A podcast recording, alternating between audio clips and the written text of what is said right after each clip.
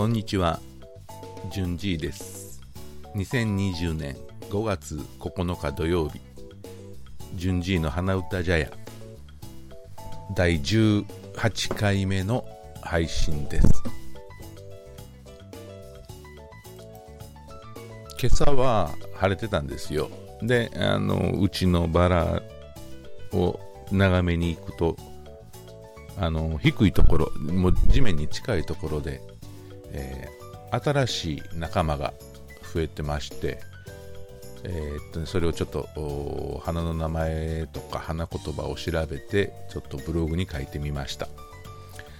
で花の名前はバラピンク色のロキサンシスというロキサンシスという花なんですけどもあの花言葉は初恋ですね。まあ、詳しいことはブログにちょっと書いたんですけども、まあ、あの、なんか、こう、花ってすごい能力を持ってますね。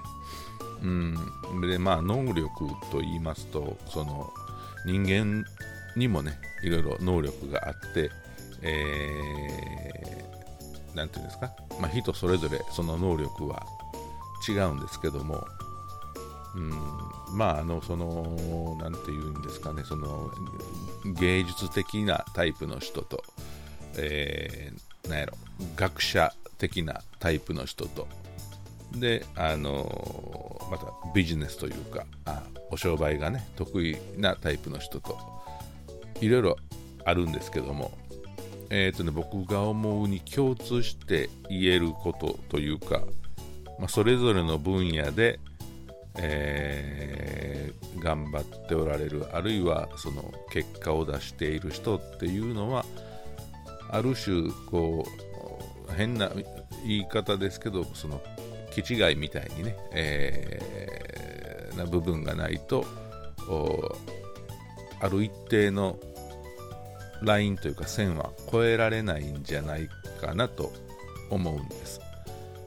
まあ、あの極端な言い方かもしれませんけどね、なんかこう、ちょっと突き抜けたところのある人があ成功してるのかなっていう気がしますね。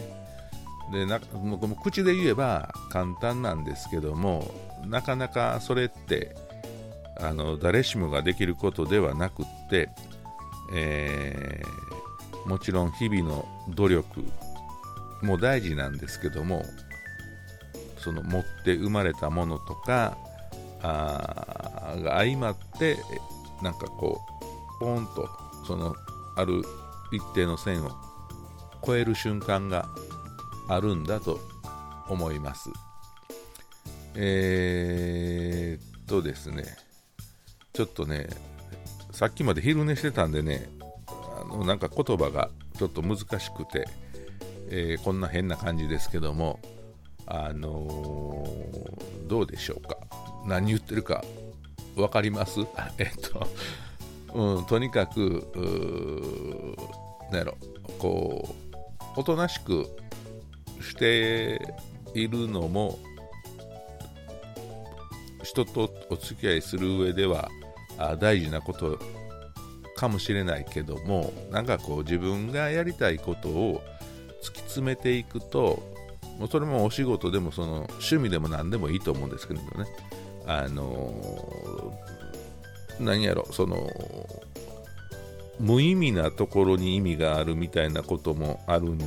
ちゃうかなって思います。あのなんかだからこのね僕もポッドキャスト今日で18回目ということになってるんですけどもえーっと何を喋ってんやろとかねもうずっと思ってます。なんでこんあの誰が聞くわけでもないこの、えーポッドキャストなんですけどもまあせいぜい知ってる人があの数人聞くぐらいのものなんですけどもでまあいろいろそのポッドキャストのことをインターネットで検索するとやっぱりみんなあ続けてる人もいてはりますけどほとんどがもうすぐやめてますよね。もう12回放送してやめてる人まあせいぜい45回かな。でやめてる人が圧倒的ですよね。であの続けてる人はすごいなと。まあもちろんそのあの知り合いの数も基本的に多いのかもしれないしけどもあの内容が面白かったらあのリスナーさんも増えると信じて多分やってはるんやと思うんで、えー、僕ももうちょっとねあの頑張ってみようかなと思っているところです。ということで今日はこの辺で、えー、っとね、ブログとか、えー、メールアドレスとかはあのこの配信が聞けるプラットフォームに、え書いていますのでもしよかったらあ、ね、ブログを覗いたり、えー、ブログにコメントを残したり、えー、またメールか何かでね、えー、ご意見いただければとても嬉しいのでどうぞよろしくお願いします。ではではまた明日。さようなら。